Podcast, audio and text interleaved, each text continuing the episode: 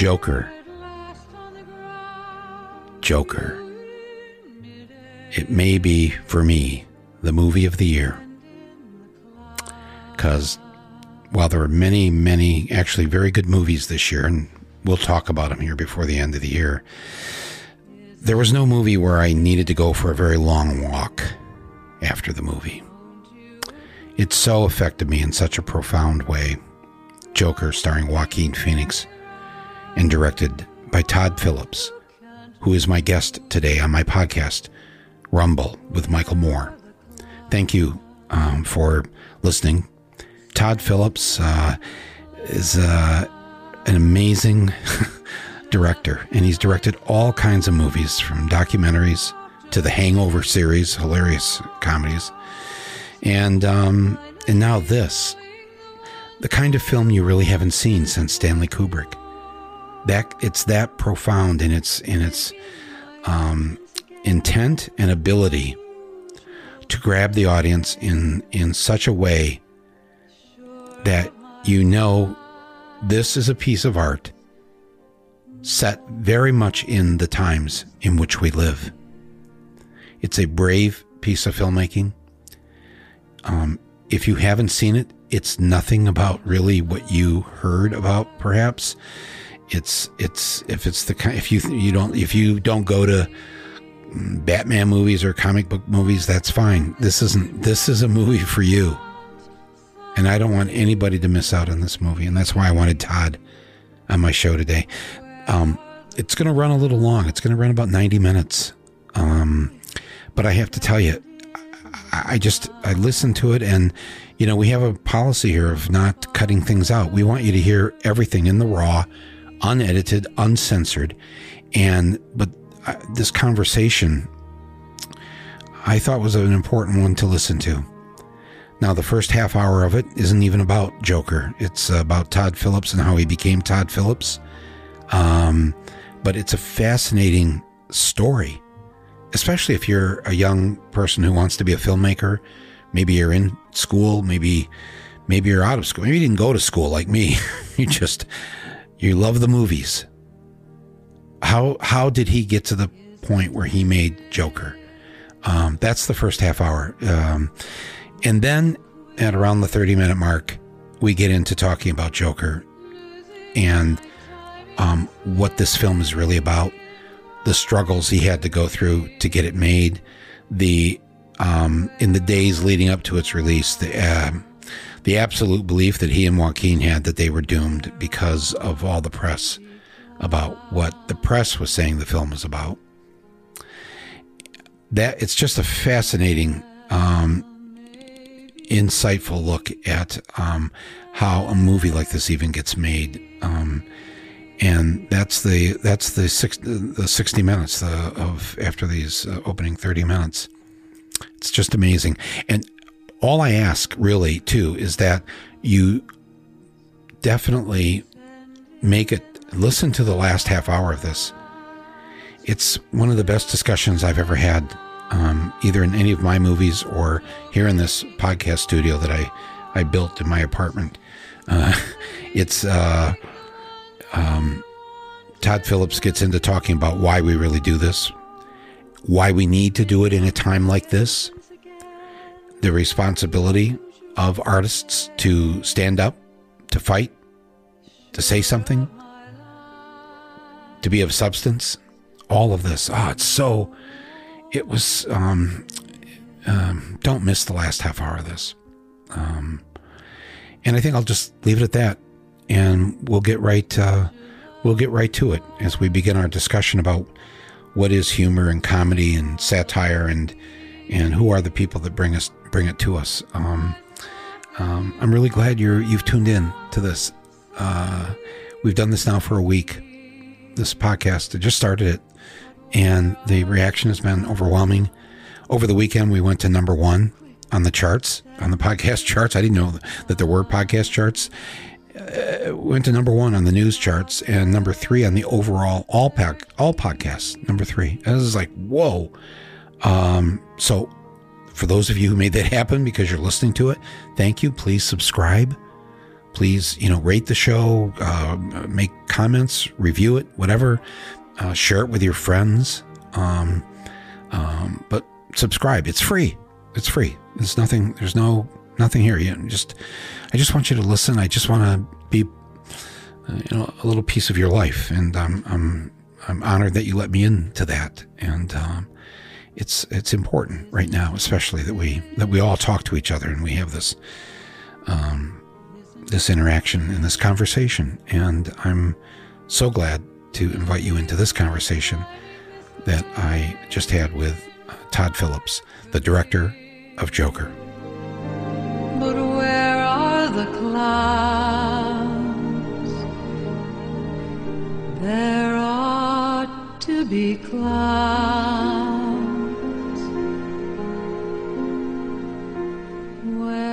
Have felt this way for since I was a teenager, thinking, isn't that interesting that the funniest comedians are are funniest satirists or or Yeah. and I wonder how much and and and maybe you've studied this too because you know you've made some of the some great comedies and in my opinion uh, Hangover is easily in the top 3 of the modern day Thank you. film comedies. Right. Thank you. You know, um, now what are the other two? Right. Uh, Bridesmaids. Right. There's something about Mary. Yeah. I would Um, say Borat, Step Brothers. Borat. obvi- yeah, I don't know where to put Borat because it's kind of uh I was a writer on Borat. I got nominated for an Academy Award for Borat. Is that right? Yeah, yeah. Oh my god. Um, worked with Sacha on that. so but you started working the whole idea out with him yes, early on? very oh my early. god. Yeah. What yeah. was that like? It was amazing. I, I met him early, and I and I There's another angry guy. yes, yeah. Again, I mean, it does. It's a lot of. I mean, because you know, comedy is based in truth, and sometimes truth makes you angry. And you know, truth nowadays has become offensive, and so a lot of comedy has become offensive, and it's a very weird kind Yeah. of time to live. Um, yeah, but comedy has to be offensive. yes, I mean, otherwise, because comedians it has to be irreverent. And, uh, irreverent. and yes, but comedians are saying the things the rest of us are afraid to say. They're- it's, they- literally the job. yeah. so you're setting yourself up for, you know, um, maybe, you know, maybe people aren't going to like me if I say this, but it's, um, if some of these things don't get said, no matter how painful it is to listen to them, Yeah, then I think we're the worse off for it. yeah, That's Yeah. my feeling about that.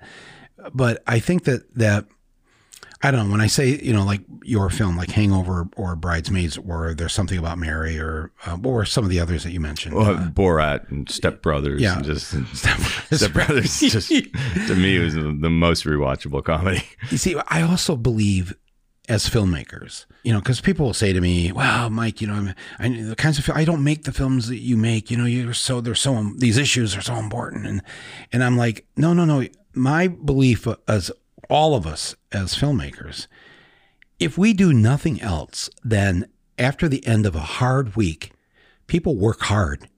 We work longer hours in this country than any other country. At the end of the week, if we can give them a couple of hours of of joy, Of course. of of of any of a range of emotions, yeah, I mean, when the whether great, they're crying, Yeah. or they get mad, Yep.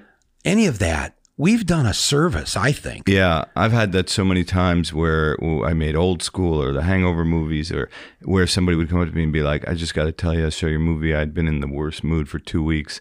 I saw your movie, and it just made me forget everything and laugh for two hours, and I, I literally feel better after. I mean, there is value in comedy. I mean, it's what right Sullivan's Travels, right? Preston Sturges film. Right. It's there is there is value. Uh, You're, you're you're adding value to the world when you can make a movie like The Hangover made so much money around the world. You could do the math. You go, oh, you made 80 million people laugh. That's Right. not nothing.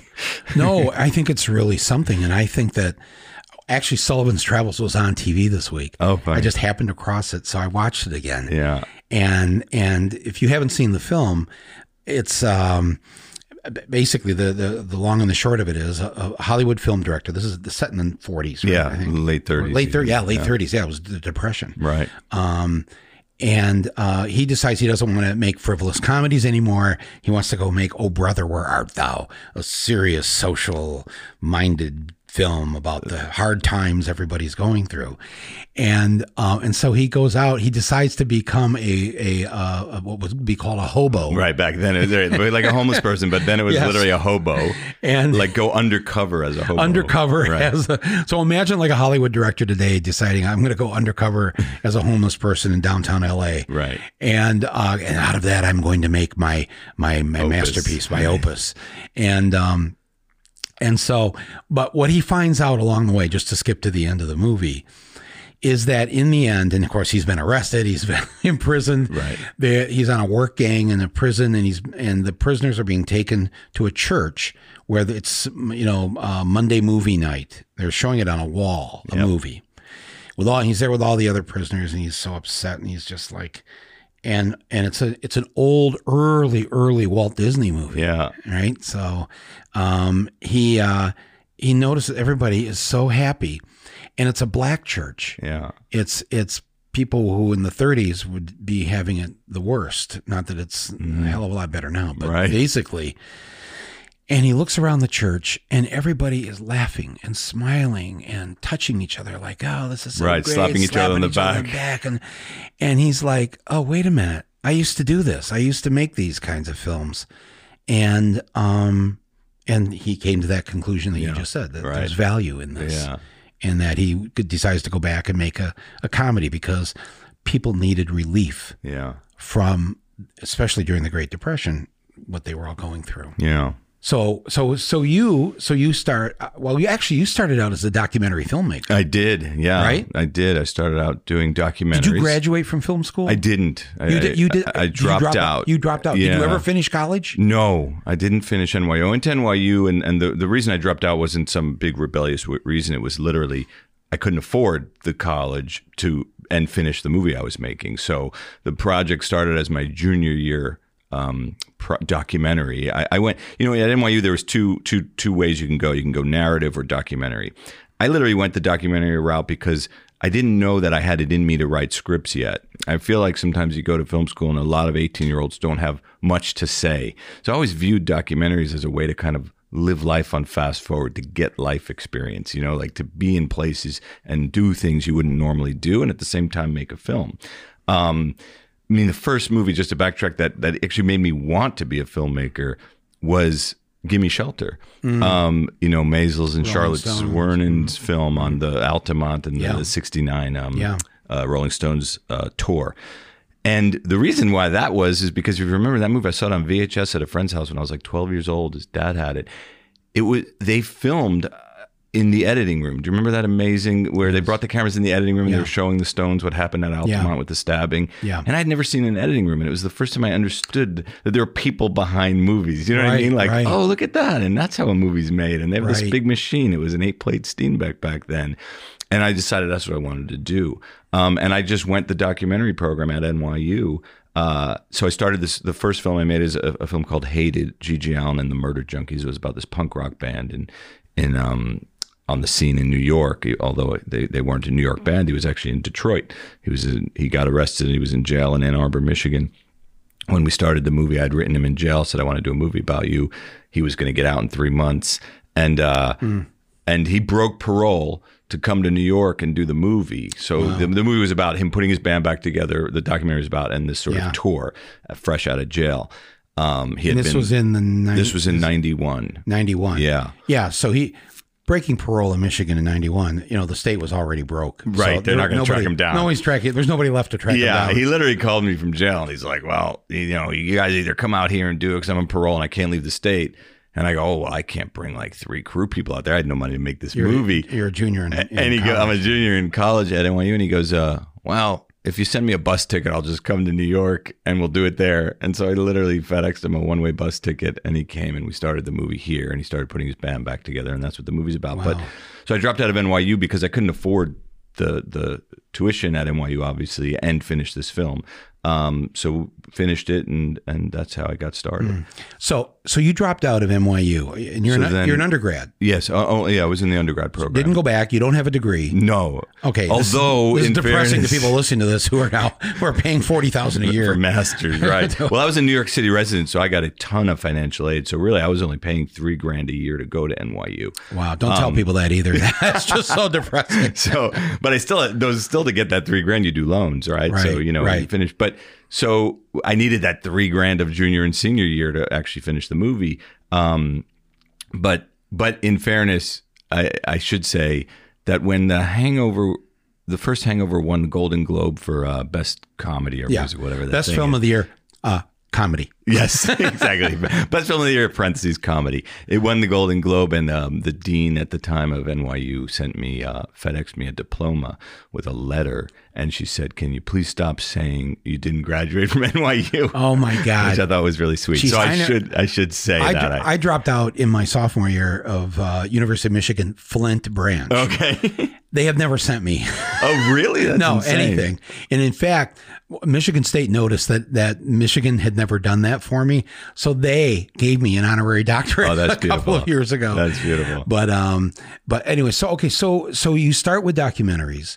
You start with this one. Yeah. Then, when I first met you, Yes. there was your second. Yeah, second movie that we did for uh, HBO, and um, when I Frat- was it was doing Frat House, it was called Frat House, and uh, it was sort of this uh, look at fraternities and hazing in the in the mid to late '90s there. And um, when I was doing Hated. Um, after I was also interning for Sheila Nevins, the great Sheila Nevins That's at right, HBO, because I was obsessed with documentary, and I just right. knew if I get in there, I can see how these things are made, and you know, um, and Sheila was amazing to me. Knew I dropped out of school and still let me intern when I was dropped out for another year. There, I was with her for two years, um, and then I brought her this idea uh, with a friend of mine to do. Um, frat house, and she gave us the money to do it, and and we went and made it, and it ended up winning the grand jury prize at Sundance. Where I don't remember if you were as on the judge, if you were on the jury I that on. year. I can't remember if that was the year I was on the. I know Nick Broomfield was on the jury. Were you ever yeah, with him? yeah. I, Oh. I, I remember. Well, I know I was. I was there that year also because I, I had made um, a documentary uh, where I had traveled across the country on a book tour. Yeah. and it was called The Big One. Right. And and you know what I most remember about that? This is January of '98, right? yep. Okay. While we're there that week at Sundance, the news breaks about uh, Monica Lewinsky and the whole thing Oh, Right. that led to his impeachment. Right. Be, began. I remember that all- we we were like going to movies and then trying to watch TV. like, Right. Holy crap! What's going to happen? here? Yeah. So, but uh, so so we you have to remind me how we met there. So well, I Uh, just met you because you're Michael Moore, and I've been obsessed with you because I know documentary filmmakers the way some people know uh, rock singers. You know, Right. meeting you and Nick Broomfield there for me was was not a small thing. So I still have a photo of you, and I think it was your wife at the time. I'm standing in between you. you, you have your arm around me, and I just have a beaming smile. It's literally in my office in L.A. oh my god. Um, yeah. Oh, that's great. Yeah. Now, uh, see, obviously, you uh, somebody I can't remember No, of everybody course. I took a picture with, but um, It was a big moment for me. and uh, yes, but uh, but my arm was around you, It was. so that's a good sign.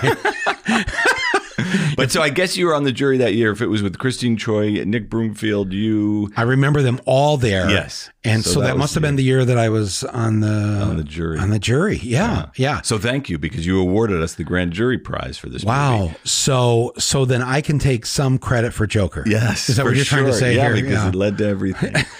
Isn't that amazing how that happens? Yeah. So, you- so you make this documentary. It wins the grand prize at Sundance. Right. But then, if I now remember correctly, it did not air yes, it didn't air. because of some. well, it just it didn't air because, quite frankly, we made a movie at the time. HBO was making movies called High on Crack Street and American Skinhead, and you know, movies yeah, yeah. about Yeah. um, niche films about underrepresented Right. people. We made a movie about rich, wealthy white kids Oh, beating right. each other up and Right. overly represented kids. Right. And the truth of the matter is, we went about it wrong. I remember when we would approach these kids, as you know, making documentaries, you have to get releases signed. Mm. And I would go to these kids and say, hey, you know, uh, you got to sign this release before we start filming. Mm. Yeah, yeah. And the kid would look, you know, when I did that on my punk rock movie, they sign it. They're like, yeah, whatever. When I did that on Frat House, they would go, oh yeah, let me just uh, fax this to my daddy's a lawyer, and and, Oh. and then I would go, cool, and then I go. Five minutes later, I'd walk up to the guy. I go, you know what? I gave you the wrong one. Uh, I'm going to give it to you tomorrow. And we would basically wait Yeah. for them to get drunk and stoned, and then Right. reapproach them. That was a problem. Yes. We did it wrong, and they're not. I don't. I don't know if that was so wrong. Well, because you mean because later then they Later, they came out and said, oh. "I signed that. I was got- drunk at a got the party." money and their daddy parents to who sue think you. their parents thought they're never going to work again if people Oh, see brother, this movie because right. they're acting like This animals. is like before Facebook. yes. Oh, so way where before. you? This So is, yeah. This so, is fax machines, literally. yeah. so this is so the idea is there's now footage that's going to be out there in this case on HBO, Right. Of Sonny Boy, That's right. uh, and he's not going to get a job at one of the top law firms in That's New York. That's exactly so- what it was. Wow. So then they came after HBO and Sheila, even though she's been amazing to me, and I would never have a bad word to say about her. She was so supportive. It just became mired in a lot of BS, honestly, and and it just never aired. Oh, I'm but it's kind of weird because in, in some ways it made the movie. It gave. Do you remember Todd Haynes' film, The Karen Carpenter of Story? course, one of my favorite of all right? time. But it's almost bigger because it never is. You're not actually allowed to You see can't it, see right? this, You can yeah. only watch it on VHS tape and So Todd Haynes, uh, who's uh, a film um, uh, that he has out uh, right now, is uh, Dark Waters. Dark Waters with Mark Mark Ruffalo. Wonderful film. He uh, he made a film. I actually call it a documentary because I have a very broad view of what a documentary is in terms of it being a nonfiction work of art. that's right. He told the Karen Carpenter story. The Carpenters were an old group back in the 70s and whatever, and had hits like Close to You. Uh, but she had died of anorexia and she'd had quite a tough life. Um, he told the entire story on film with Barbie dolls. He essentially animated Barbie dolls, but real Barbie dolls Yes. um, playing Karen and her brother Richard and the parents and everything. And Mattel, which owns Barbie, Right. said Sued no fucking said, way. "No way, cease and desist." yes. And so nobody, so he had it out in a couple theaters. I saw it in a theater in DC. Wow. And, uh, and then it got pulled and that was the end of that. And nobody has seen it. So my point is, in a weird way, it's become a bigger movie by the, the I see, inability to see it. You are, un- you know, and are we still unable to, to watch Frat House? That- yeah, I guess the truth is, I feel like if I approach those kids, if I know how to get in touch with them, they would love it because it's a great Yeah. like window into a time when they were acting like morons. They're all, Right. I'm sure, have kids now. They have jobs. They're 45 at this point. Who cares, right? Right. But this- this but I don't know how to reach them. But I bet you they would love it. Well, maybe they are listening. Yes. Number one. Number two, for all you YouTube hacktivists out there, uh, if you can get a copy of Frat House, Oh, I'll tell you this: it's out there. It's Oh, it on out. YouTube. You yeah. oh, it. yeah. It's it's Oh. like up and around. I've seen co- like it floating around YouTube. Yeah, it is. It is out there now that I think about it. Of course. you just gave me an idea. I have a film festival in Michigan in the that I should do um, one of these years, a, a, a, a section of the festival of these films. You know, the other one is the the Jerry Lewis one, the day the clown cried. But that's the Oh. one that Jerry Lewis doesn't want people to That- see. Remember his, Yes. his Nazi camp Right. film? Yes. And then I think he said you can show it after I die So he's plus gone. 10 years. Oh, so- plus there was some other uh, additional like 10 years after I die, which is pretty pretty epic. But again, but again, because my festival's in Michigan, Yeah. and there's no rules. yeah, you just show it. yeah, and and ten years in dog years. Yes. What and is by the way. I'm, don't quote me because it might have just been two years. I actually don't know. Yeah. Uh, but I, I do. There's like movies like that that are that would be a great section Yeah, instead of like show- Midnight Madness. No, just show like, the Karen Carpenter, show Frat Yeah, House, yes. show the Jerry Lewis. Perfect. I think that yes, you've just given me a, a great idea, and uh, and and I'll I'll I'll indemnify everybody Yeah, in case any, cares? anybody gets anybody gets. Uh, frankly, those kids that you filmed back in the '90s, they'll probably love Uh, That's what I mean. I Looking think, at their yeah, of course, young, drunken, That's right. I think it, entitled selves. I think they'll get a kick out of it at this point. So okay, so so okay, now you've made this uh, great documentary. It's won the grand jury prize at Sundance with these filmmakers, Yes. these documentary filmmakers that you just mentioned that are uh, great uh, filmmakers. Uh, Like yourself and Nick Well- Broomfield and Christine Choy. well, I, I meant I meant them, not me. uh, but yes, Christine Choy, who killed Vincent Chin, a Yeah. great documentary. And Best Hotel on Skid Row, great Uh, yes. documentary. um, Nick Broomfield, who's epic and crazy. and then you have the yes, Britt. Now, but now you have the crushing experience of uh, it's not going to air. yeah, And I I know this feeling um, because Michael Eisner, uh, after watching um, Fahrenheit 9/11, because Miramax was owned by Disney, yeah, of course. uh, said we can't show this. Wow, And we decided remember to. Yeah, we're, Of course, and you started Excalibur. Of course, I remember that, right? I literally remember the name. Didn't Harvey It's- start? it Ex- wasn't. No, it wasn't. ex- Wait a minute. It Did I was, make that uh, up? No, no, no, no, no. You're you're on the right track because he um he formed a company called uh, based on Lord of the Rings, uh, the Fellowship Adventure Group. Oh, and and then it got destroyed, but only after the New York Times did a front page story on how Disney doesn't want you to see this film that right. Moore made. Right. And then it was like that's the like the gift from heaven. Right. Tell the public that they can't see something. Yeah. Like right now, people are already trying to. They're looking up how to see Frat House. Right. Because because because you already have millions of fans from the Hangover trilogy, but now this year's film, uh, you know, I just as a documentary filmmaker, I want to go watch this film. I want to. I somehow have to see Frat this. House. Film that you, by the way, voted on. You just don't remember. It's fine. Yeah, no, no, no, no. But that's I. Of course, I don't remember. It's like twenty years ago. How would I remember it? Right. Right. No, it's like that's when you said to me, "I think you were on the jury." I'm like, "I was on a jury." you know, usually judges don't let me on juries. That's so that's my experience. No, but I have to. No, you. I mean, you'll give me a copy of it, right? I mean, don't know can- that I even have copies. Believe it or not, I swear I, I do. That's Are you true. required by the lawyers to say that? No, we do. I have DVDs somewhere in, in my office, and we've we've given them out to people. So if I there. can't find the pirated I, version, I will give it to you, of course. All right, all right. But but you're right. That feeling, what you said about Michael Eisner and your film, there's, there's a little bit of panic that ensues. You know how much work we know. We know how oh, much Oh, I work goes into we these were things. over, And by know. the way, I thought we might have been over with Joker, just to, to, to where we where the the narrative on Joker started heading in the media. I started thinking, Jesus, this is gonna be one of those things where Warner's, because it's owned by AT and T, and the, Yeah. you know Warner Media, it's a much bigger thing than Joker will ever be. Do they just go, this isn't worth the headache? So you do. There was a minute there. No, that's what I exactly thought was going to happen in the month leading up to Joker. After you won uh, the, I think the top prize in Venice Yeah. at the Venice Film Festival, which was probably around Labor Day. It was exactly Labor Day. It was Labor Day, okay.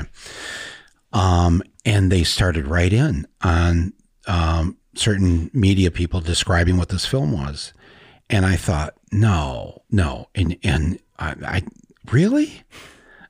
He made Hangover. it's like, come on, and um, the media just they picked it up, and all of a sudden, the fear level started rising. Then the national media, uh, the nightly news did stories about they're worried that if people, if you, you know, uh, you're taking your life into your hands if you go see Joker because people are going to come into the theater and shoot it up, or or somebody's going to come in dressed like Joker. And in fact, if I remember correctly, uh, some studio, some theater chains, I don't know if it was Warner Brothers themselves, but they put out a directive that if you came to Joker dressed as Joker, you could not get in That's right. to the theater. Yeah, a couple chains did that. I don't, I don't, I don't want to say which ones because I actually don't remember, but there was two big ones. and There's not that many where they said, yeah, no costumes and none of that, which I get and, and understand. Totally get it. Yeah. But what's the message to everybody else? I'm going to take my life in my hands. Right. To see a Joaquin Phoenix movie? No, I'm not going to do that. Right.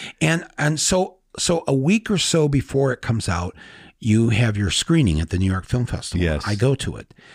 And I can't get into Lincoln Center because it is surrounded by police cars with all their lights going. Yeah. And I said to the cops, What's going on here? Well, we're here in case there's any trouble. I said, What trouble?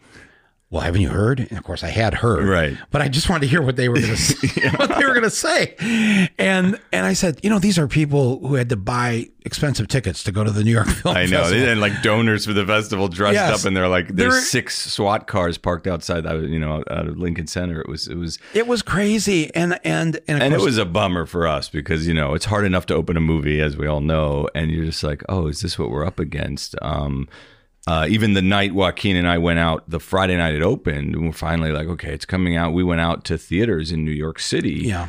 the theater right here in, uh, uh, in your neighborhood, and the, Mm-hmm. another one, another one downtown.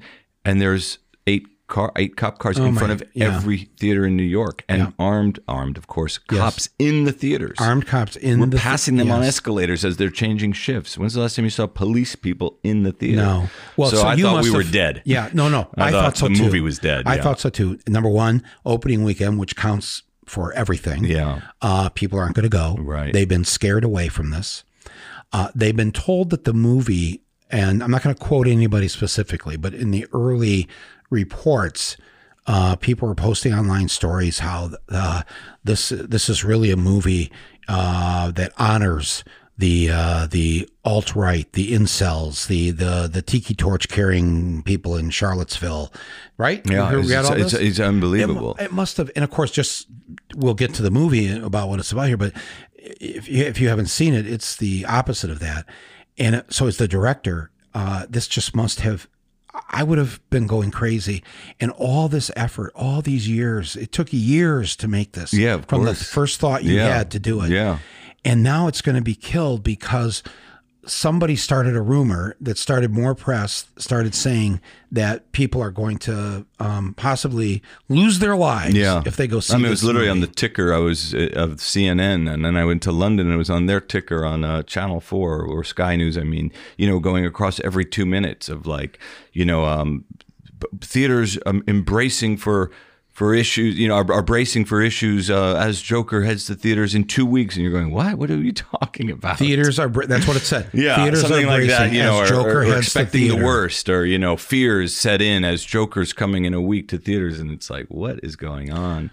right Um, so here you are now it's it's 20 years past your prize that you won at Sundance yes, exactly. um, and and and this film from 20 years ago never makes it to the public and now um, people have tried to position this film as something that it isn't Yeah. and you're thinking that the days leading up to that weekend and that weekend well i think after the first day you saw yes. because the grosses by the end of the weekend Yeah, no, we had a massive weekend, but we're still sort of white knuckling it because, to be totally honest with you, you start to think that these reports become a self fulfilling prophecy. Exactly. And I don't want to sound like a maniac, like a Donald Trump kind of person, but you start going, I think they want it to happen. There's no way. There were news vans Mm-hmm. Yeah. parked outside of every theater Joaquin and I went to. What are those news vans there for? Yeah. They're waiting for something to happen. You start thinking that they want something to happen. so you start going, they're driving home after the all the five or six showings of the night, disappointed because Right. they expected something to go down. So it really became it was really uh, an absolute bummer because it was should have been a time, as you know, you put a movie out and listen, I'm not I'm not whining about it. I don't want to sound like I'm whining, but it should be a time where you're like, all right, here we go. You got, you know, you're excited and we were just Joaquin and I were just dreading every day because it was just a new report of of some think piece that was written about the movie and we had a, a you know besides all that we had all these think pieces that came out by people that didn't see the movie think pieces that literally said I haven't seen the movie. I'm not going to see the movie. Yeah. Uh, you shouldn't see the movie, and here's why. And they would write a think piece about Yeah. it without having seen it. Yeah. And it was really like, what is going on? what is going on here And and and everybody would say the movie was political, and you'd ask somebody on the left. Uh, nobody could define how it was political because it wasn't political. The movie's humanist, you know. Right. But the right would say it's about uh, universal health care, which I would argue it actually is. Mm-hmm. and the left would say it's about alt right and incel culture, which it never was. We know what the hell that was and where that came from. It was really. Yeah. Um, but you know what? It's what you just said before, what we were saying about Karen Carpenter, about saying about when Disney stepped in on your, suddenly the New York Times was writing about it on the front page of your film. Suddenly it, it probably in the long run helped. I mean, it certainly, it certainly, the movie was the most talked about movie of the fall. And it was talked, and half of that chatter was all the, the nonsense and, you know, craziness. Right. So, you know, it probably ultimately helped and certainly feels, you know, vindicating that a movie that was supposed supposed to, according to CNN and and and every other news network and newspaper, was supposed to cause mass violence, really ended up just causing a bunch of people to go to the Bronx and dance on a set of, you know, on a staircase. right? from the scene in the movie right. definitely Yeah. vindicating Yeah. feeling.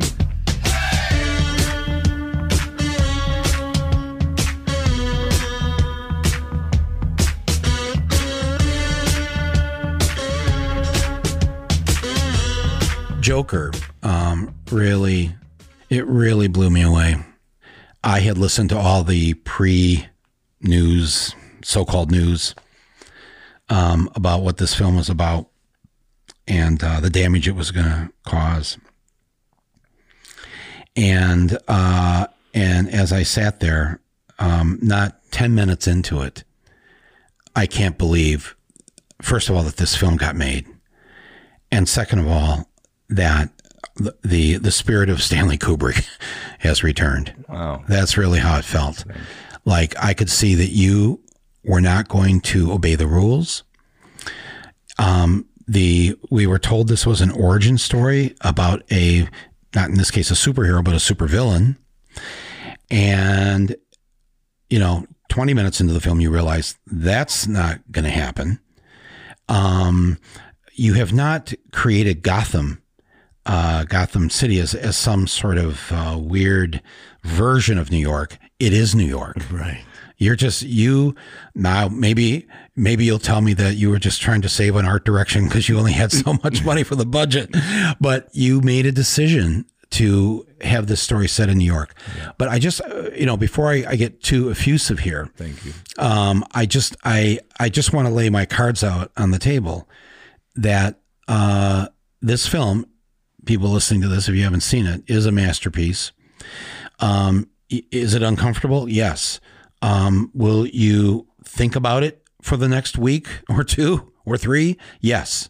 Because it's that disturbing? Yes. But why is it disturbing? And um, without giving really too much of it uh, away, even though many people by now obviously have have Yeah, feel free to give it away. It's funny you say that because somebody came up to me at a screening and said to me, "This movie comforts the disturbed and disturbs the comfort, the, the comfortable." Comfortable, yes. And uh, I don't know if that he made it up. I don't know if that's No, a quote. it's a very- it's a oh, very it's a famous. famous Okay, I thought that was quote, very- you know, one of the great muckrakers Right. of the early 20th century Okay. said, "The purpose of journalism is to comfort the afflicted right. and to afflict the comfortable." Right. And for us, they said he said he he made it. This guy changed it, and again, maybe it was changed. Was the, the the purpose of art? He was basically saying was to comfort the disturbed, Yes. and disturb the comfortable. And I thought that was a was a pretty interesting That- take on the movie. That is exactly what art uh, should do, Mm-hmm. and that's what what this film does because it is is set in the 1970s, late 70s, early 80s. It looks like Mm-hmm. uh, no dates flash on the screen, but it's it looks that you can tell by It's the not cars. now, yeah. It's not now, but it feels like now. Uh, not in the sense where the graffitis on the subways and all that, but that um, it's a struggle.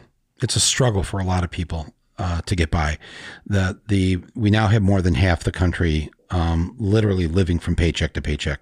That that awful statistic this year that over fifty percent of the public does not have five hundred dollars to their name, not in the bank, not in their pocket, obviously, not anywhere. So that and the way they this story started was because someone had a, a, a loved one, a grandparent had died um, on the other side of the country here, uh, and she couldn't afford the plane ticket to go to California and back. And that's that was sort of the the lead of the story is that the majority of Americans, if a loved one passed away tonight, don't have the money to go to the funeral. And when it's put like that, Right. it's like, yeah, that is the time in which we live. And yes, the unemployment rate's really low, but all that's saying is that people are being employed at seven dollars and twenty five cents an hour, Right. or ten dollars an hour, or whatever. But um, uh, so so this film that you make during this time that we're in, and uh, and I'm sure you had the idea to make this before Trump uh, had been elected. Well, before he was elected, but really the idea came to me in August of 2016. So he was already Oh, so the was candidate, and and it was it was going down. And so I went start to, there. Start tell tell me how you. Where did where did this come from? So it's it's the year is 2016. Yeah, the election I'll is tell you exactly place. what it is. Yeah, I mean, it wasn't so much about the election at that moment to have the idea, but the idea was really about I had another film that I made right prior to this called War Dogs. Hmm. And, you know, we make these movies, you work as hard on the ones that do well as you do on the ones that don't do well or don't sort of set the world on fire. And I remember I was standing outside on Hollywood Boulevard, uh, um, pacing because I never sit through premieres and screenings. They make me too nervous. And uh, I started thinking about, wow, this movie's not going to, as I said, set the world on fire. And God, the business has really changed. And it's so hard to cut through the fog nowadays with films. And I, sitting there smoking a cigarette, staring at this billboard for a comic book film. And I'm realizing this is really where the business is headed. And the movies I grew up on, the movies that really shaped me growing up, these films from the 70s, whether it's Scorsese and Taxi Driver or mm. Sidney Lumet films or One Flew Over the Cuckoo's Nest, I go, you couldn't even get those movies made nowadays. If right. if, if you walked in with with with you know uh, uh, with that script for network, could that movie even get made nowadays? Mm, and then no. I said, and then I thought well, you could make it if you made it about one of those guys, literally staring at the billboard. And I just thought, wow, there's a way to kind of sneak a movie through the system, a movie about something, something meaningful, if you kind of dress it up this way. And as mercenary as that sounds, that's really what the idea was. Um, and so that the head of Warner Brothers at the time the premiere was on August 14th, I think. He was away with his of War Dogs. Of War Dogs, sorry. So this is August so, of 2016. August of 2016. Mm-hmm. Now the, the the head of Warner's his name's Greg Silverman. He called me because he couldn't come to the premiere because it was a week before his kids started school and they had to go on vacation. So he knows me because I've made six, seven movies at Warner's that I'm always standing outside on Hollywood Boulevard at the premieres. So he calls me on the phone and says, hey man, I knew you'd be outside. I knew you'd pick up. I just want to tell you I'm sorry I'm not there. Love you, love the movie. You know, we're going to support it, whatever. And I go, hey Greg, you know, I have this idea. Literally the day of the for me, the wow. night of the premiere, while the film is while the film is playing inside. And, yeah, inside. There's 700 people in there, and he goes, yeah, what is it? And I told him, I said, Joe, you know, oh, so so when I'm looking at that billboard, I thought, boy, you could do it about one of these guys. You get that movie made, and I'm thinking to myself, I'm not a really a comic book movie guy. I find that they're for children. Quite frankly, I, have always find them they're they're they're they they they go down too easy for me in a mm-hmm, way. Mm-hmm. But I was thinking about well, what if you did it about one of the bad guys? You know, what if you took a, a, a villain and gave him? So anyway, so I pitch it to Greg on the phone, and he loves it. Like literally, I do five minutes on it. What it what it is. I hadn't had it worked out yet. What it, of course with the movie that we all see now, but I had the idea. And he goes, Wow, I love that. You know, that sounds amazing. Let's talk about next week when I get back. When the movie ends, the head head of the studio, Greg's boss, who was in the Chinese theater, comes out and says, What's going on? Greg's been texting me for 10 minutes. Uh, he has all these texts from Greg. He told me you have a great idea.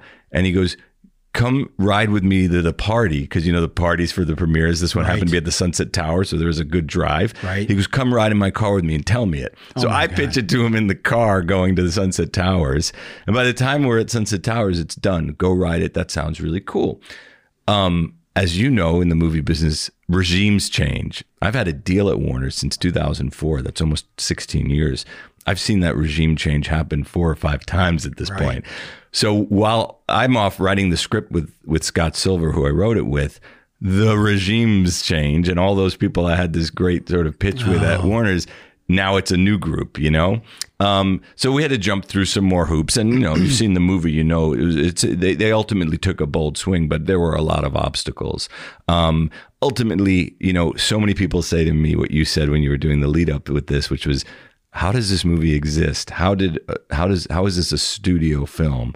Um, and I always tell the story of uh, you know I had lunch with a really great old school producer who produced in the 70s and 80s movies we love and uh, famous old school producer and he said to me look you've made this this studio close to $2 billion in the last right. six seven years with the hangover movies and yeah. a couple others that we had done and he goes you've earned a lot of goodwill but in this town goodwill is perishable you need to go out and you mm. need to use it. Mm. And that really is what I did with it, with Joker. We just used all the goodwill I had earned over all that time and money, um, and put it all on the table. And um, it still was difficult, believe it or not, because the new regimes tend to not want to look back. They want to know what can you do for me now, and it was a risky idea on paper.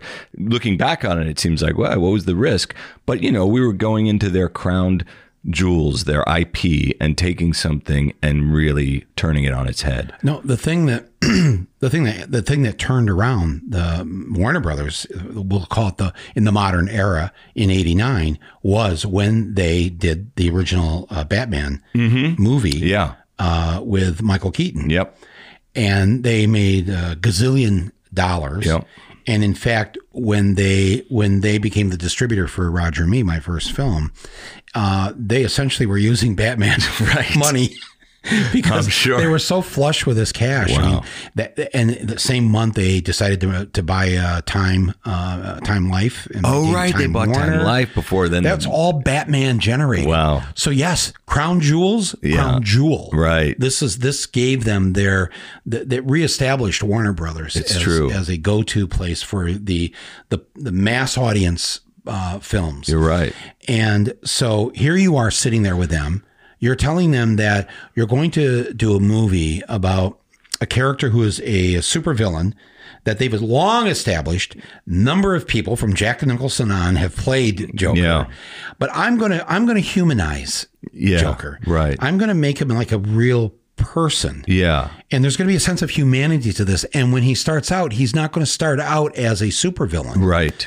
Like he's going to start gonna, out. yeah, basically a movie about a villain where the villain is the hero and you love him and root for him until you can't root for him any longer. Correct. That was sort of the elevator was- pitch. Yeah, right. and but okay, so I I because I so I knew those people at Warner's. I can understand them. Warner's their their ethos as a studio that they would eventually go for this. Right. But you got to tell me when they they had to bring in the DC Comics people. Yeah. That meeting. Yeah. What was that like? Because how did you convince DC Comics that you weren't going to, there was not this was not going to be an action film. Well, the truth is, and I haven't really said this, but the real truth is, when the regime changed with the with the with the two or three people that I was mentioning on the Warner side, the regime also changed on the DC side, and they put a guy in charge of DC who's an amazing guy, by the way, but Walter Hamada, who would had been running a small horror label at at, at New Line.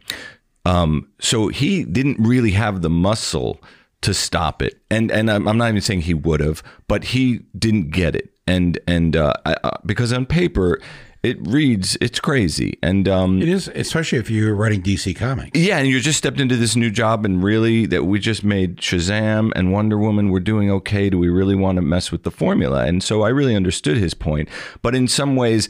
I had enough weight behind me at that point to, to to not overrule it because they could have easily said no, but we just kept our our, our foot on the on the gas and we really just kept um, squeaky wheel gets the grease, as you say, and we just made a thing of it for a long time.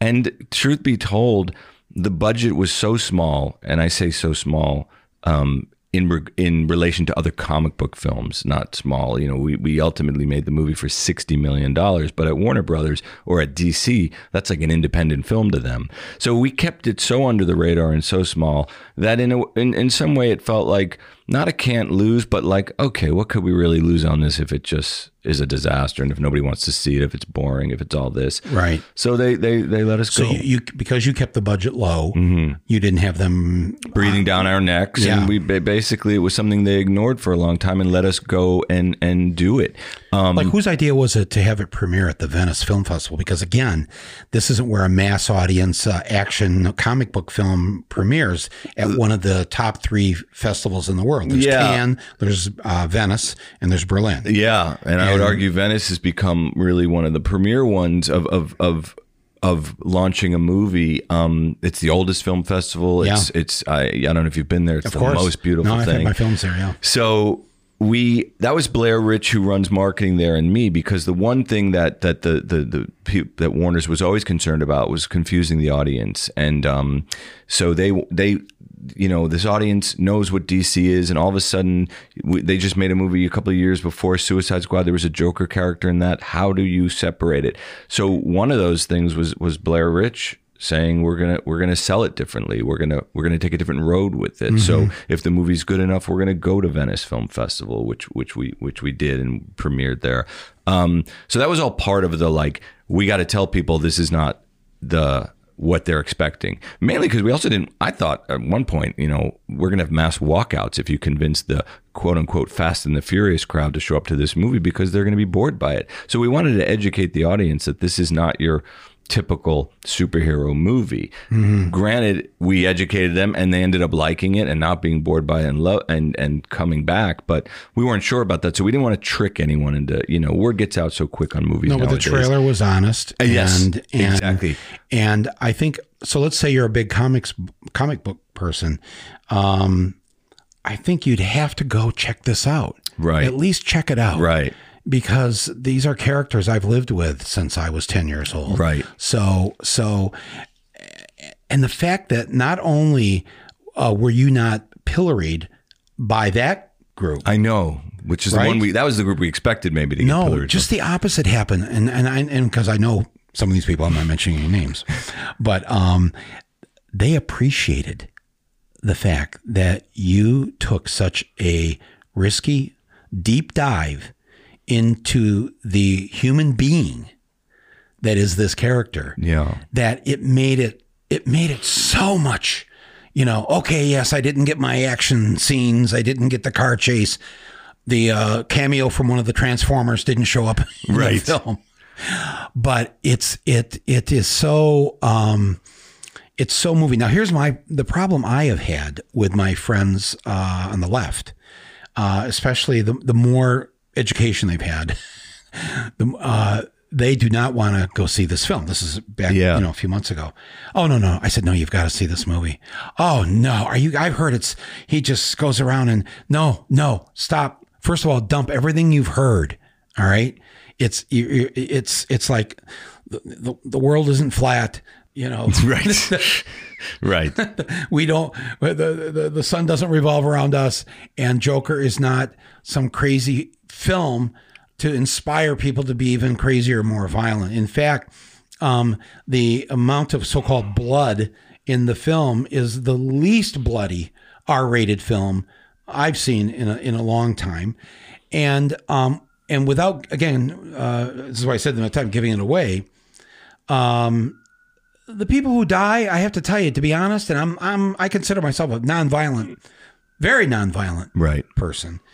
Uh, the first three people that die, and by the way, when I say the first three, there's maybe a total of six In the whole movie. in right. the whole movie Right. that die. Uh, the first three, you're kind of quietly going, yes. Oh, one of the three got away. Please, Joker. Go get him. go get go get him because because uh, because and and we live now in a time where hopefully more and more people are sensitive um, and wanting to act on uh, stopping the abuse of women in all the forms that that takes in their daily lives. And of course, this particular scene I'm referring to near the beginning, not at the beginning, but near the beginning uh, on the subway. Yeah, I think we were surprised by the reaction because one of the things that happened outside of oh, it's going to cause mass hysteria, mass murders, all these horrible things that people were invoking was also, as you say, um, on the left side, where I didn't expect people saying it's just irresponsible Yeah. depiction of violence.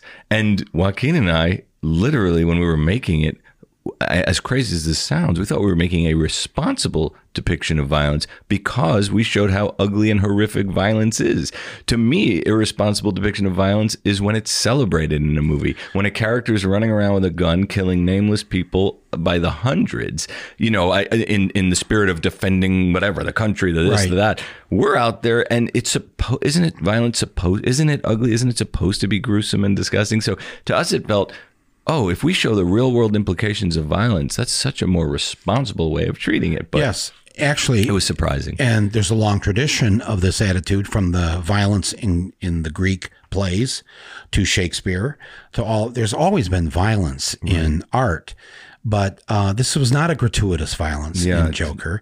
And in fact, what I finally I got so upset at listening to people saying they weren't going to go to it, I started insisting that they had to go see this film, or I wasn't going to talk to them. Well, it's just hard when when people have an opinion and then they hadn't seen it. So that's always a difficult thing to talk about. And that's what I meant about earlier about those think pieces. They were writing think pieces about it without having seen it. And Right. and like you can kill a movie after you've seen it, but you can't. How do you? No, do I read that? some of those pieces, and they they felt that they were doing something noble by they didn't see anything wrong with saying I'm not going to see this, but I'm going to tell you Yeah. what I think about it. Right. And it was it was um There was even another layer that was more offensive, which was the people coming out saying, "Look, I this movie shouldn't exist because while I could handle it and while I while I understand Oh, right. it." The masses won't understand it and won't be able to handle it. You know what I mean? Like The arrogance. Yes, and it just drives you crazy.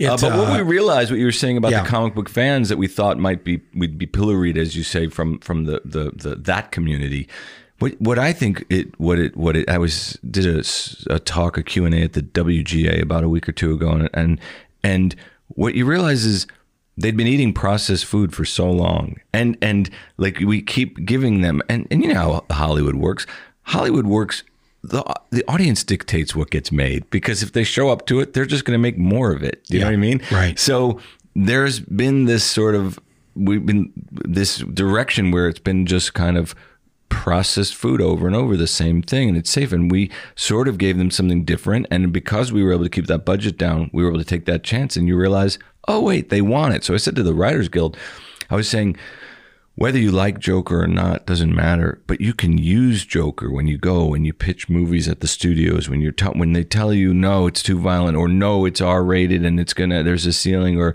or or or, or it's weird. Like use Joker, point to Joker, and and let that be part of your arsenal to push different ideas through. You know, Yes. well, this is this is what felt so good about the fact that I was seeing something that we no longer get to see films like the ones you mentioned, Taxi Driver, Dog Day Afternoon, network, uh, Network, Cuckoo's Nest. and if if this film does anything, if it does trigger a studio into saying, you know what, you know, the audience is actually a lot more, you know, intelligent than we give them credit for, and they're willing to handle things, and they don't just need to be fed the pre-processed uh, cotton candy, sugar foods that we we've been giving them. They actually like they like something that has substance, and that's what this film. I mean, it it. Um, I just I left. I wrote I wrote this on my Facebook page. I said, um, if you if you're thinking that you're being uh, irresponsible if you go see this film, uh, the truth is is you're being irresponsible if you don't go see the film, because we need to be talking about this film and what it's raising. And I don't mean just I'm not talking just a political statement, but right from the beginning of the film, Joaquin Phoenix as Joker is he's he's putting on his um his clown paint. Yeah, And what is he doing it for? He's got some shit job that probably pays him under the table. It doesn't not even making minimum wage. right. And he's out on some New Jersey Well, Gotham Street, but we shot Yeah. it in Newark. Yeah, yeah, see but it's Gotham. it's Gotham. It's our version, Gotham's version. We call it Gotham Square. Our version of Times Square in Gotham. Okay. Yeah. So yeah, so Gotham Square would be in Newark, Right. Um, but but and he's he's you know you've seen those guys on the roadside where they're flipping an arrow or a sign around to get you to come in to buy a used car or Right. to, there's some deal at the Verizon store. Um, that's what he's doing, and the sign, um, it's the sign says everything must go. Right then, that was my moment where, I'm glad you recognized that. oh, well, I was like, wow. Yes. Oh my, where now everything must go. That's that's the theme we're starting with. That is literally the thing. now I don't know what's going to happen in the movie, which is the best movie. And we're saying it about a lot of things. We're saying it also about your preconceived notions of good versus evil. That must go. We're saying it about the the system. I mean, what the movie ultimately becomes about. We have to turn this around. You know, everything must go. Uh, yeah. Not to, and I and, And I- his sanity, quite frankly. yes, right. Uh, and not to make my second Greek uh, uh, play reference, but essentially the chorus of the film, where the chorus comes out at the beginning to sort of tell you, here's this, you know, this parable, th this fable we're going to uh, enact for you. Um, here is Joker spinning a sign around saying everything must go. And right then you're like, oh, yeah, that's actually right. And that's scary. and, and wait, I don't want everything to go, but wait a minute, everything is going.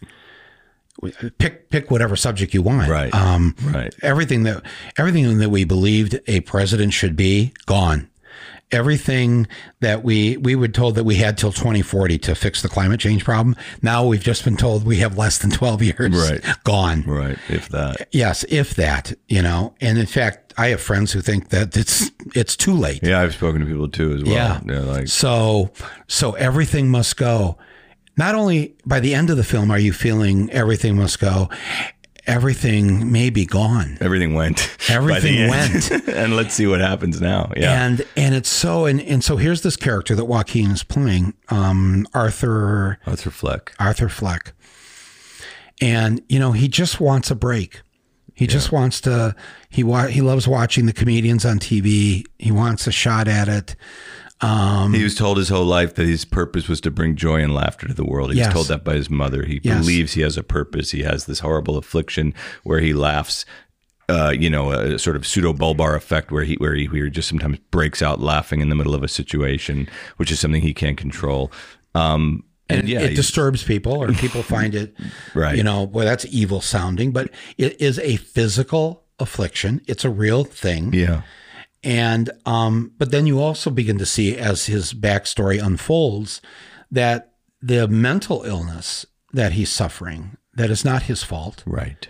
that is part of, of what happened to him as a child and then what happened to him later. And and you see he's struggling with it, and you see this so-called supervillain has sought help through the social service system to, to to get to speak to a counselor to try and and that's a hard thing. If you've known people who have certain mental illnesses, it's very hard to self-diagnose, and the the idea of them going on their own without intervention Yeah, to get help. yeah, And then uh, the mayor of Gotham uh, says, uh, "Too many of these social services. We gotta, Right. we gotta save our money to give Right. tax cuts to the rich." Yeah. And then, boom, uh, his counselor has to tell him, "I'm sorry, you can't come here anymore because we don't have the money." They're shutting save- down the They're social shutting services, down. right. They're shutting down the social services, and um, and then he loses his medication, and he loses yeah, and so they take away know. the pharmaceutical company, the whole, the whole thing, and and and I mean, the movie takes place in 1981, but we wrote it in 2016. The movie is a mirror to us. It was a mirror we, we when I say us, and when Scott Silver and I sat down to write it, it was really about let's make something meaningful. Let's make something that addresses this loss of compassion that's going on in the world. You know, um, that we all know that that's been happening. It's not even just Donald Trump. It's been happening Right. for years, but it's correct. certainly been exaggerated and amplified in the last few years. that's right. And um, this idea of the way we treat people that are different than us, and that's how it. That's sort of where the themes all started. It ultimately ended up becoming, as you said, about childhood trauma. It became about lack of love. You know, Arthur has no love in his life. Um, if somebody had just put their hand on his shoulder, if somebody just treated him a little bit differently, um, you know, it it it it it in the most reductive way, it's about the power of kindness. I- If you watch the film Yes. and you walk out and you don't realize it's not about the power of kindness, then you're just missing what we're trying to do there. Um, and and how it could affect people. And I've had so many people write me emails, reach out to me at screenings, and say, you know, I have a sister that suffers from schizophrenia, and my whole life it's been a burden on me. And now I realize what it is for her, and I'm gonna call her tonight and treat her differently. And I'm gonna, you know, like it's it's really had a profound effect on a, a lot of people that live with people that have mental illness, and actually people with Right. mental illness. You know, um, there's somebody that came up to me at a at a screening in um I think we were in, in Paris and said the thing that really resonated for them was when he said when in his journal he writes, you know, the worst part about having a mental illness is people expect you to behave as if you don't. And that is so um encapsulated for them, for that person, is what it feels like to have a mental illness. If you have a broken leg, people help you out of the taxi, people help you up the stairs, they carry your bag. If you have a mental illness, you're broken inside. Nobody sees that. So people just expect you to be, look at you. You look fine. Why are you so sad? You know, Right. They expect you to behave as if you Right. don't have it. You know, it's Right. a very, it's a very um, powerful thing. So it's spoken to people.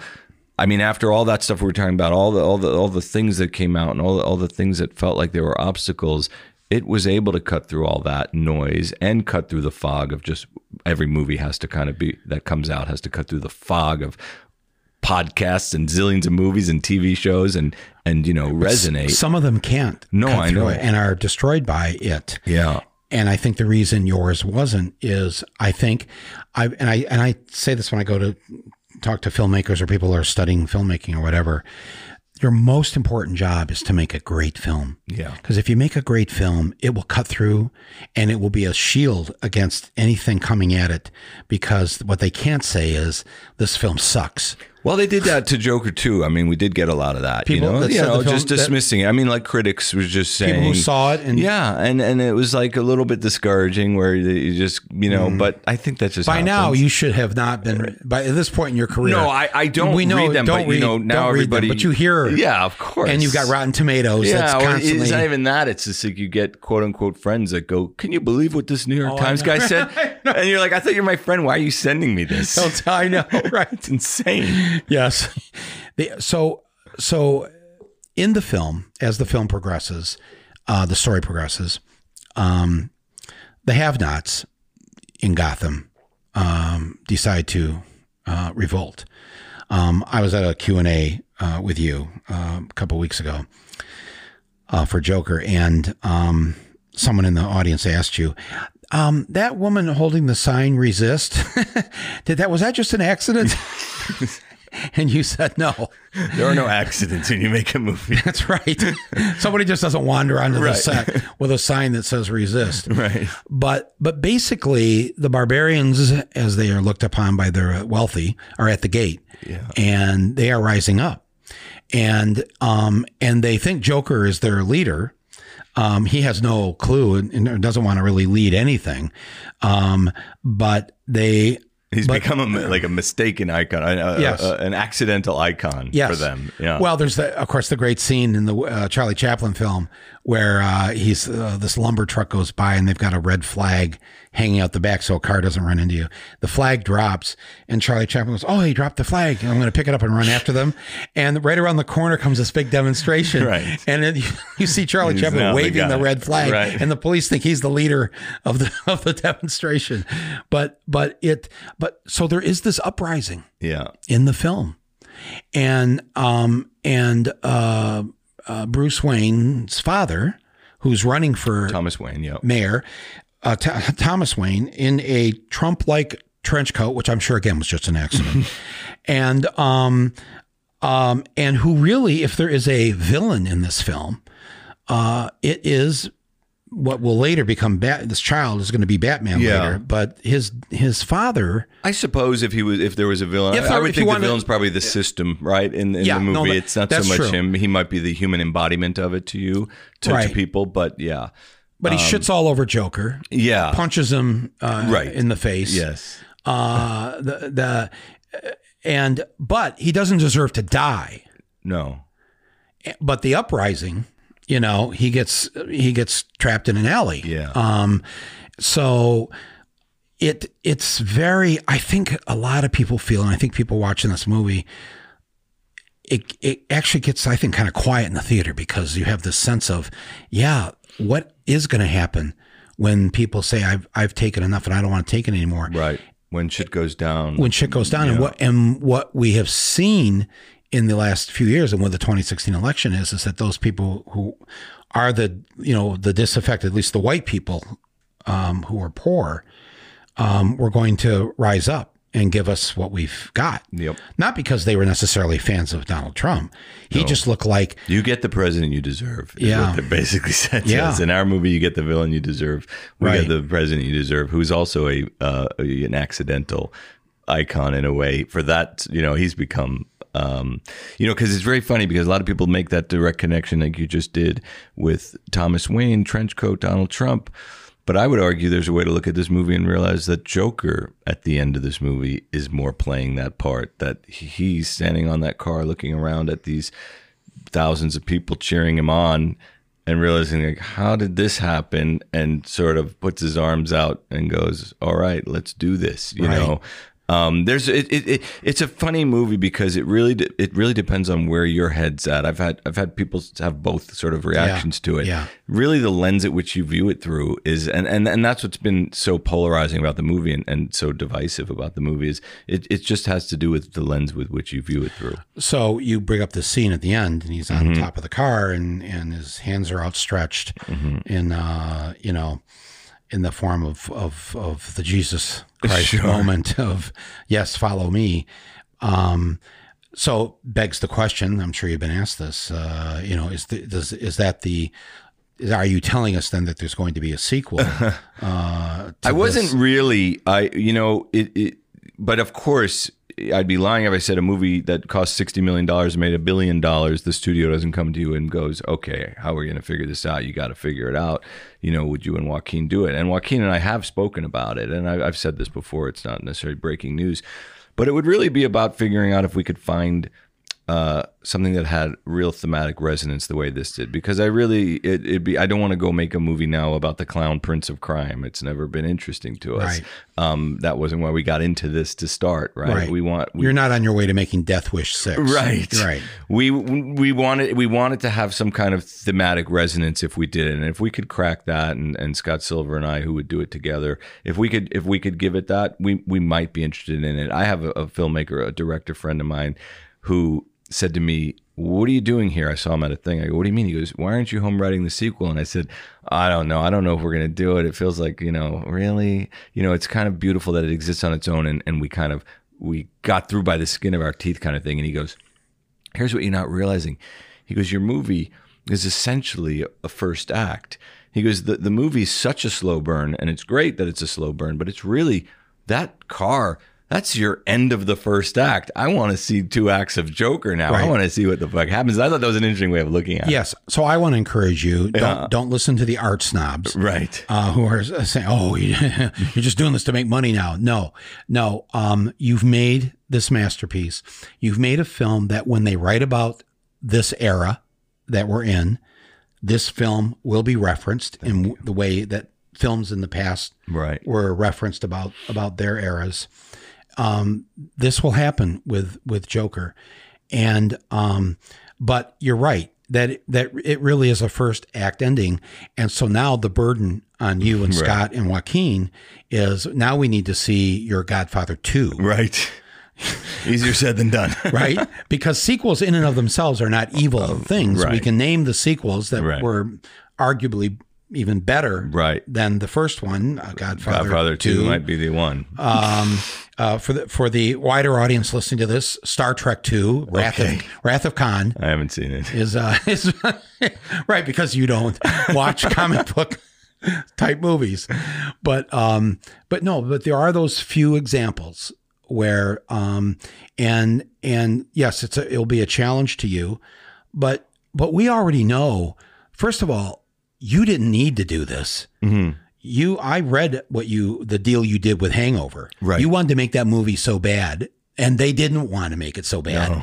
So you said, "Fuck it. I'll I'll do it for practically for free." No, literally for free. Oh, okay. Literally for free. If it makes money, pay me then. Right. And of course, it made a gazillion billion dollars. Uh, you know, I mean, the three of them, I'm sure, have made a billion or two. The three movies did, yeah, billion Worldwide. six worldwide. Yeah. Yeah. Yeah. the okay. Three, yeah. So, so you don't have to disclose your financial situation here, but I would guess if you made that deal and your your pay was on the a percentage of the back end, you you made so much money that you didn't need to make Joker. Oh no, no, I did not do Joker as a as a money grab. No. Yeah. I mean, we actually. No, you were I having a cigarette on the sidewalk outside Grauman's Chinese Theater Right. in L.A. and an idea comes to you from looking at a fucking billboard. Right. You know, that what if, what if, and you put the twist on it right in your head. This is actually, this is a commercial now for encouraging people to smoke. but, but seriously, by the time that Warner Brothers guy in the theater had come out, he had already spoken to the Warner Brothers guy that you talked to on the phone. Right. And they were smart enough to say, wow, this is a real brilliant idea. Yeah, because uh, just to go back to that really quick, it wasn't one idea. What I pitched them was we should start a label. We should start a label where we get great directors, other directors. Joker can be the first one, but let's do a label called DC Black where we make stripped down, no CGI, no spandex, Wow. quote unquote comic book movies, but we do deep dive character studies. And I literally said, get so and so to do this character. I don't want to name them because yeah, yeah. I, I've never told these directors. Right. And get so and so to do that character. And we start it with Joker and we start an entire label. I go, why wouldn't you do, why are you, instead of trying to be Marvel, do something that Marvel can't do, which is like an R rated strip down. That Disney can't make those movies. So instead of trying to emulate them, go over here. But by the way, you can still do your normal DC movies, have two bites of the apple. So to me, it was a very like, so that was the thing that they got excited about was this other whole label that ended up going away when the regime change happened and they started saying And I understand why they did it. Now we're going to complicate all these different worlds. Let's just, if we feel like doing a movie like this, we'll do it. It doesn't need its own label and blah, blah, blah. But that whole, when he came out of the theater and goes, wow, I want to talk to you, ride with me, it was about this idea of the label, not just this idea of one movie. Does that make sense? Yeah. Yeah. Wow. Yeah. So that was where it all came from. Yeah. That's wow. That's even a more uh, more amazing story. It, I I just want to ask you because we haven't talked about Joaquin and the incredible performance. What did that take out of him? I can't. That that it must have been so draining. It was, and yeah. so you know. I mean, I don't think he goes halfway on any movie. I don't Oh, my think he God. goes, meaning I, it didn't matter No. that it was that it was a bigger movie than he'd, Right. he'd done recently. This guy just goes all in and gives it his all and and um, takes it very seriously. And we talked about it a ton before we started, and of course while we were shooting. So it was um you know it was it was a lot, but. uh he also has said since I've done a ton of press with him, press with him, it, you know, it was the it was the greatest acting experience of his life. I really do think this character Joker is sort of magical in a way. I think it attracts people that are in have a little bit of chaos in them. I think if you look at Jack Nicholson, you look at Heath Ledger, even Jared Leto, who did it. They all have a little chaos in them as actors, as people. Right. And Joaquin certainly fits in that Right. too. And um, there was something about it that I think is really liberating for for for Joaquin, and um, we just went for it. wow. Well, but it was a it was an ordeal to get him to do it. You know, I mean, he he, he to get a Joaquin Phoenix. If you look at his last ten years of movies, this doing a comic book film, even though it's not really, but on paper it's still called Joker. It still says DC on the screen. He he was resistant for sure to that idea. Um, And I spent three months up at his house saying, no, no, no. I- There, there's a quick story. I said to him, uh, I felt like I had him close. I'd been up there for three months talking about character, talking about tone, vibe, what it's going to look like, what it's going to feel like. And he goes, uh, and we, he goes to me. I kind of expected him to just go, okay, I'm in, blah blah blah. And he goes, I'm still just having trouble because it's still maybe if it was called Arthur, if we could just lose all the Joker shit and do that. And I'm, I'm thinking, there's no way we're going to get this movie made if it's called, you know, like we. This Right. is half the reason we're getting this thing pushed through the system. And I said to him, he goes, I just don't know why. I don't know why I would do this. Um, and I said, you know, you're looking at the movie the wrong way. And he goes, what do you mean? I go, you got to think of it as the greatest heist movie ever made. And he goes, heist movie? There's barely any action in this film. Where's the heist? I go, no, no. I go, we're going to take $60 million from Warner Brothers and we're going to do whatever the fuck we want. I go, promise, trust me. You got to do this. right. and and if anybody from Warner's is listening to this right now, They know that story. they know that. Yeah, they right. And because way, it wasn't like then it's a reverse heist now because they've made so much money. That's with it, right. Right. right. I mean, I read that it was the largest grossing R-rated film Ever. ever. Yeah. yeah. Wow. So yeah, But yeah, the idea being like, don't worry, because I knew once we got the green light, once he was on board, they just from my past making movies there, they're an amazing studio to make a film at for a director. People have this idea that, you know, studios are overbearing. And again, maybe because it's my 10th movie and I've made them a lot of money, but we were just, we were out there. The inmates were running the asylum on Mm. this movie. It, it often felt like we're out here making a student film, you know? Yeah. Well, it doesn't look like a student. No, film. but you know what I mean. I know, I know what you mean. That when you when you see Joker, it does look like the inmates have taken over. And if you're a filmmaker watching this, you're also thinking, how the hell did this happen? Right. How did they get away with this? Because um, everybody wants to play it safe. Everybody wants to keep their job. Uh, this doesn't look like a safe decision. This looks like a reckless decision. And some of our great art comes from this reckless abandon to the rules Right. and, which you did here, and um, and I think that that on so many levels you can come into this movie. If you just for the entertainment value, it's there. Um, if if it's if it's the time that we're living in and you are are you feel this, if you just want to live in a world with more empathy, the film is a cry for empathy. I don't think anybody would disagree with we could use a bit more of that Yeah. right now Yeah. but it's also a cry for resistance. And and the dregs, as they're referred to, shouldn't tolerate how they're being treated, shouldn't put up with this, shouldn't have their health care cut.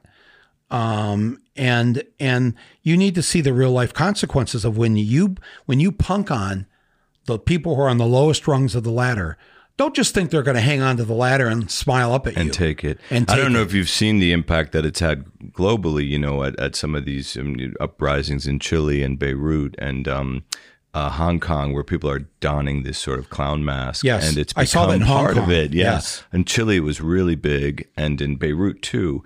Um, and we just get it across the news where this symbol of um, dissatisfaction for whatever there there are different issues going on in these Sure. countries, but it's become this thing of like what you just said. Yeah, we're hanging on by this bottom rung, and no, we're not just going to hang here. And it's been, you know, And if you think it's going to drive some of us crazy, you're right. right, Because some of us have been driven crazy. Right. And, and, you know, there will be blood. I hate you hate to say that or think that because you don't want that to happen. But if you're so stupid that you don't realize that you can only shit on people for so long to think that they're going to take it, they eventually will not take it. And and yes, they may follow leaders who are insane. right, um, right. But they can't all be crazy. but they can't all be crazy. right. No, because they're not all crazy. Right. They're they're responding to something, and that is the that is the deep finger that this movie puts into the pulse of this country right now and the world. And and that's why you've had a worldwide, I think, response to this. And the way that I saw that in Hong Kong, where they're putting the Joker uh, Makeup paint on. on, in the way that the, that Occupy Wall Street people were putting on the Guy Fawkes Yes, masks from V for. Vendetta Yeah, yeah. and um and it's and they want to scare those in charge Right. they don't have the money or the weapons or the whatever Right. to defeat the system right. but if they can at least scare it a little bit into hey just give us a little more Yeah. just take your foot off our neck a little bit that's all we really want. Yeah. we just want to live our lives you know? It's uh i don't know. I was so uh profoundly moved uh after seeing this. I had to go for a long walk after watching uh this film and um I mean, you've been doing it with your movies your whole life. You've been making movies that make a difference and that address something real. And there's something you realize, you know, after I've, you, you, I- I've had a lot of success in the business, but also a lot of opportunity. And sometimes you go, you know what? You, you get older and you realize you could affect change with something. You could you could have an impact. Affect change is actually too big of a way of saying it, but but why not use in this time that we're living in, in this 2016, when we're coming up with this idea, why not make something that means something? This is the tools we have and I'm given these opportunities and I think other filmmakers too. I mean the best protest songs written in the 70s were at the time when we needed them, right? You can make protest movies. We have the power. We I mean the people making films I'm talking Yes. about like my director friends and the men and women that produce these movies like why not do it? Like that is part of the thing. So Joker was born out of that. You know, the, the reason we put modern times, the Charlie Chaplin movie, we reference modern times. We're telling you this is now. Do you know what I mean? You know, everybody goes to me. The, the question I get on press junkets when they have four minutes is like, ah, so tell us, how do you go from making the hangover to making the Joker? And I go, we made the hangovers. Obama was president. This is all a party. Now, like we're in a this is like DefCon five here. Like shit has to change. So we have these opportunities as artists, as filmmakers, as musicians, as writers and podcasters. It's our job in a way to kind of address these issues. so two points to this number one you know that hangover was not just another No, I'm, I Comedy. know, but but No, uh, but you did something in Hangover. Thank you. The reason why it it resonated so well is that again, you the, the voice in your head as the viewer is saying, "Oh, he shouldn't have done that." oh, that's not right. And then the fact that you would make Mike Tyson, who should have been given the Oscar for Best Supporting Actor, I agree. that that I you single handedly saved his his legacy. But but it's I think because you're a storyteller and a filmmaker, it, you can tell your story through Hangover. You can tell your story through Joker. But what you just said, your challenge to filmmakers, is that you can make a difference, or you can. I don't mean some phony noble. I'm up on my high horse Yeah. way, but you have the ability to leave a mark, to make a difference, and and you you were just saying this now in the in the general you, the mm-hmm. plural yes, you, right. But I want to just say it back to you. Mm. As as and thank you for what you said about you know my films and all that. But Well, you've been doing it for decades. Like you, you managed to just say, "This is what I'm going to do with my career." Like you basically have only done that, and and it's it's admirable to watch. You're an amazing filmmaker. We've spoken off camera about it. You're a huge influence for me when I started in documentaries, but. You've just always known it. You're just like, hey, I have this voice. I've been given it. I said to Michael before we started, how is this that you haven't had a podcast before? You feel like the original podcaster, even though you've never done it. You know, it's like, this is, of course, you're going to do this. I have had it, but it's been in my head Right. for 20 years. it's just an ongoing daily podcast. But Yeah. no, but I say this. So you, fellow documentary filmmaker, Right. you who started out with documentary, Yeah. that you need to make a difference again and again and again. I encourage you now that you know you are you're already Todd Phillips. You already have an Oscar nomination for we haven't mentioned this for Borat as as one of the writers of, Right. of Borat for Christ's sake. Talk about one of the great comedies of all time. But but we the the audience you need to after Joker make whatever that next thing is, whether it's the act two of Joker or or whatever it is. But you clearly have the ability as a filmmaker uh, to tell a story that can affect how people feel, how they see the world, what they may go and do about it in their own personal lives. That's that's an enormous gift. It's not a sense of power. It's a gift, and so I uh, I encourage you uh, to do that. And, Yeah. and I'm not saying go back to documentary films. No, I I'm- understand. Stay where you're at. Yeah, Stay in your lane. Yeah. but but weave, Yeah. weave in that lane. Yeah. Uh, uh, be reckless. Uh, uh, give us more of this. And whenever that voice is telling you, usually it's it's that outer voice, not Yeah. your own inner one. Uh, don't do this. Oh, oh, oh, Todd, Todd, please. Why? Why? Right. Why? Come on. Why? Why are you doing this? Anytime you hear that, Yeah. you know you're on the right track. Right, for sure. And that's always. It's exciting uh, to me, I think, and to other people who saw Joker, to think what else you will do in the next two years, the next four years, the next ten years. It's um, um, you know, it's an honor to have you sitting here. Oh man, to thank be you here so on- much for having me. One of my first podcasts, and uh, uh, I wanted to do this with you so badly, and you just happened to be in in New York, uh, and uh, and you instantly said yes, and uh, You don't know. You're you're like a hero of mine. I mean, outside of the movies, the what you the way you speak truth to power. And and and another thing I want to say really quickly is this movie, Joker, you helped this movie invaluably invaluably. You don't even realize because you wrote this great beautiful essay, I'll say on Facebook at our lowest point when it looked like this movie might not come out when we were getting warnings from the FBI and the army about credible threats when there were not credible threats. And you wrote this beautiful thing that got picked up everywhere and really helped um, eloquently uh, put reason on it. Do you know what I mean? Like uh, just like let's calm the fuck down and and talk about what we're what we're, what we're talking about here. Um, well, thanks for saying that. And uh, I'll, if you're listening to this, I'll I'll post that um, on our website here for Rumble, Right. for the podcast, and uh, and you can read it. I felt I felt I had an obligation to do that oh, thank you. because I was so afraid um, that the the film might get lost or buried or suffocate from the noise around it, and I wasn't going to let that happened. I just became. I know I didn't call up Warner Brothers. I didn't call up you. Right. I just, right. You just did I it. was a self-appointed- I- my friend, he texted me, he goes, Have you seen what Michael Moore wrote about Joker? And my, of course, my first reaction, because I'm Jewish and everything, all I have are negative thoughts. I go, Oh no, what did he say? I thought he was just something bad. Oh no, no. I uh it's was beautiful. it's um you know, I don't like having discussions about oh this was the the best film of the year or you're the best actor or you're the best the best the best, you know, you and I both know that this is all a lot of uh, crazy making this awards season right, and all yeah. that. But I I have told everybody I I could um that they should see this film. Um that it had a huge impact on me it made me thank you for what you said about what I do, but um, I'm a human being too. Uh, this isn't the easiest thing to do, and um, I, if this doesn't, I hope this doesn't sound too corny. I felt less alone Wow. Yeah. after I saw this film. Right. Um, obviously, in part because I saw it with an audience that was wondering, you know, oh, how is it we're still alive at the end of the movie? We made it. you know but no because you the filmmaker um, who I had allegedly met only once before.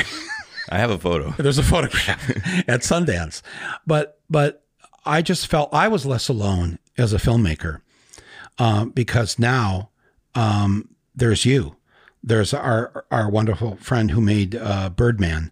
Think of think of you know, know. Uh, or V for Vendetta or these other films of the last decade or so that um, And I think we're going to see a lot more to come, and Please. not as a reaction to Joker, but as a reaction to what's going on in the world. I mean, I do Yes. think uh, the film directors I I talk to, we all know it's part of what we do is to sort of confront these things through our art. I think I'm always surprised how there are no there there there seems to be a lack of it in music. When we were younger, that's what music was. Neil Young goes and writes Ohio. He goes off into the woods with his guitar and writes Ohio. These are protest songs. I'm always surprised in music. It does, it happens in hip hop to a degree, but it never feels like it takes hold the way it used to take hold. And maybe there's just too much. I don't know.